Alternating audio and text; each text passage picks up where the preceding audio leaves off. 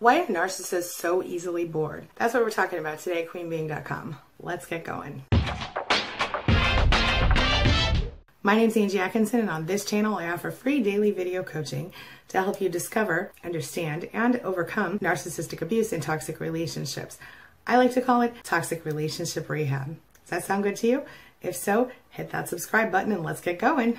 So, why do narcissists see life the way they do? Sometimes they have perfectionistic tendencies. So, as a result, they find themselves being concerned about everything being just right, perfect they sometimes have a little OCD, at least when it comes to getting what they want. They also tend to have a, a big fear of making mistakes, which would also mean that if they have imperfections, they can't handle it. So obviously they would like to have everything done quickly and perfectly. And if they can't have those quick, perfect results, which of course is impossible, and to which they also feel entitled, they have to admit that they're imperfect, which of course they can't handle. So we all know that when we start something new, our results are far from being perfect, at least at the beginning, right? And a lot of times it takes anybody time to master new things, including the narcissist. So when the narcissist begins to try to do something new, he or she may find themselves feeling shameful or feeling discouraged or feeling not good enough, which doesn't suit his or her personality very well. It takes a long time to master new things, and a narcissist never wants to have to do that.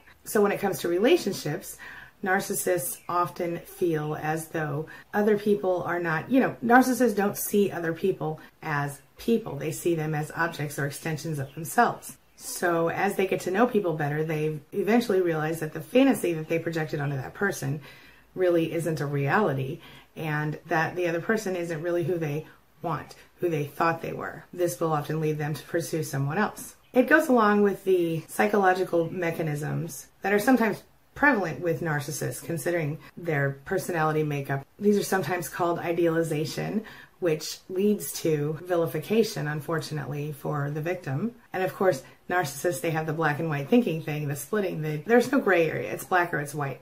Plus, they need narcissistic supply, which includes praise and validation from everyone around them, especially their primary source of supply, but also and often other sources of supply. Plus, narcissists are typically attracted to dramatic situations and conflict, whether consciously or otherwise. This sometimes leads to the other party, the the victim, the supply, not agreeing with the narcissist's narrative of how the situation really is, which of course then leads to a quick fight. The narcissist starts a quick fight, which then gives him or her the opportunity to discard the supply and to head to more interesting, newer things.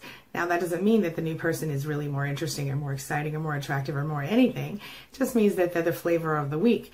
And often there is a primary supply who is repeatedly discarded and left and discarded and left and then sucked back in whenever this new supply burns out or isn't providing every need the way they want them to.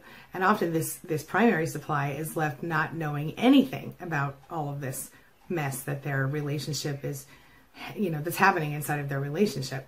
But what about general boredom? What about the times when the narcissist is in your house with you, and as far as you know, everything's fine in the relationship, but that yet they need every single second of your attention because they can't, they, they constantly say they're bored. You can't read a book, you can't take a bath by yourself. The narcissist follows you around like a puppy dog or a small child would. And you feel maybe like they want to be joined at the hip, and maybe you would like a little space. Well, in that case, there's a different situation here. What we have to know, first of all, is what is boredom exactly? Well, boredom is simply a message sent to you by your subconscious mind that tells you that there are more important or more interesting things that you could be doing at this moment. Think about that. Let's talk about boredom and relative comparison. So we know that the way that we compare things affects directly how our mind operates. So when we say, okay, this person is cute, then that means we think this person is equally or more cute than someone else. This means that this person is cute compared to people that we know or people we see pretty regularly. So let's say that when you're a kid, you find, I don't know, Michael Jackson attractive. That was me. I found Michael Jackson attractive when I was a child. I was pretty sure I was going to marry that dude. Didn't work out. But anyway, when I originally found Michael Jackson attractive, I was six or seven years old, right? Over the years, I got to know less of other people and see less of other faces and find different types of faces attractive. So maybe Michael Jackson's face is attractive, but it's a different kind of attractive than I prefer as an adult, let's say, especially since all that stuff. But The point is, even a regular person can get bored.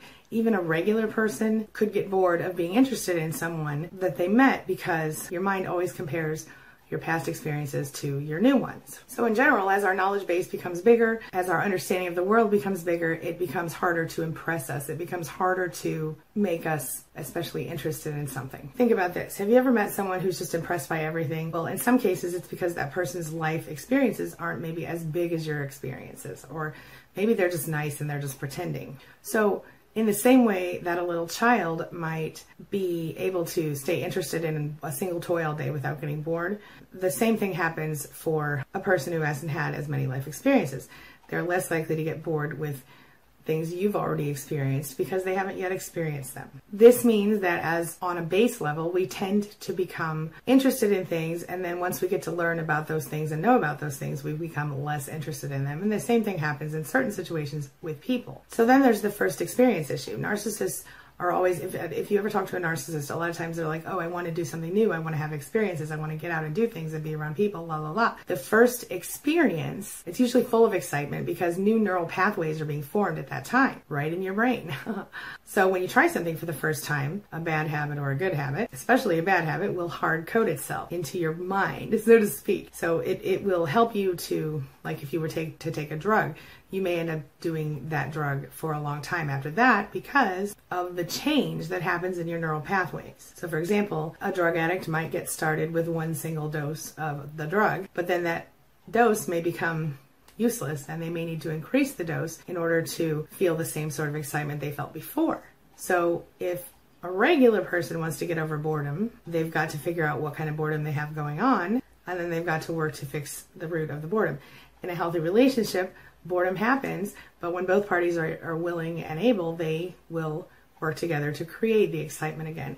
When you're dealing with a narcissist, they don't know how to create the excitement again because of the way they were raised, because of all their drama and their trouble. They don't know where to start. What it comes down to is the narcissist is almost emotionally handicapped in certain ways because they aren't able to go outside of their little box of shallow emotions. So, this question was asked in our live session the other day, and Jillian, who's one of my co authors as well as a SPAN member and one of my subscribers who I love, sent me a note to remind me, and she added her own thoughts to this note. So, I wanted to go ahead and share those with you because they're quite valid and vivid and they kind of go along with what I've just said. First of all, she says she thinks they are trying to fill the void of not having empathy or being different from other people.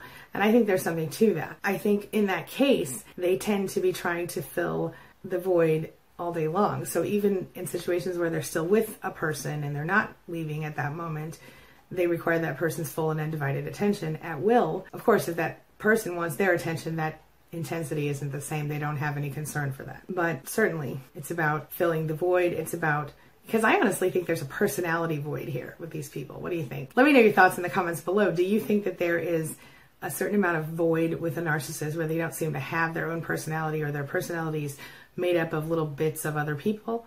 Tell me what you think below. Another thing Jillian says is they're seeking attention by doing outlandish things. Absolutely true. Totally agree with that one. And I think that it's very clear that narcissists are attention seeking in every aspect of their life. So that makes total sense. And I think on that same note, with the seeking attention by doing outlandish things, you know, we have to go back and remember that their neural pathways aren't healthy and right because of maybe what happened to them in the past or for whatever reason. They don't have the ability to feel natural dopamine, the feel good hormone. They don't know how to feel happy about things. And so they have to create that through drama and excitement. See, that's why they love the first love thing. They love the first time thing. And then that's why when they're in a long term relationship, they make you feel like you're useless and worthless and like you aren't worth being loved. Does that make sense? And like Jillian says, they operate more on their reptilian brain, the lower brain stems, and they follow their impulses and urges more than the average person does. Of course, the fact that they have no empathy certainly does not detract from that that urge. They they the, the lack of empathy and the basal reptilian brain behavior certainly leads to an abusive person when we're dealing with narcissists. Sometimes they Jillian says they they aren't bored, but they pick fights. And they do this to assert dominance to gaslight or for supply. This is true, and I honestly believe a lot of times when they pick fights, they do so to take the heat off themselves or or simply because they're bored. Jillian says another thing is they're sociopaths, psychopaths, and or narcissists Absolutely. And of course, because often narcissists have comorbid personality disorders, this can change the way their whole brain works. And that's could be another reason that they're dealing with boredom. And of course, mental pathology. And, then last but not least, Jillian says they do wild stuff because they can. Totally agree. So what do you think? Here is the question of the day. Question of the day. The question of the day is why do narcissists get bored so easily? And have you experienced this? Have you experienced not being able to get a second to yourself because the narcissist was bored or being left because the narcissist was bored with you when you didn't expect it? Let me know your thoughts in the comments below. Let's talk about it. All right, that's all I've got for you right now. Have a wonderful day. Thank you so much for being a part of my day and a part of my life. And hey, thanks for letting me be a part of yours. It really does mean a lot to me. I'll see you soon. It's my mission to teach others what I know to be true. You really can create the life you want.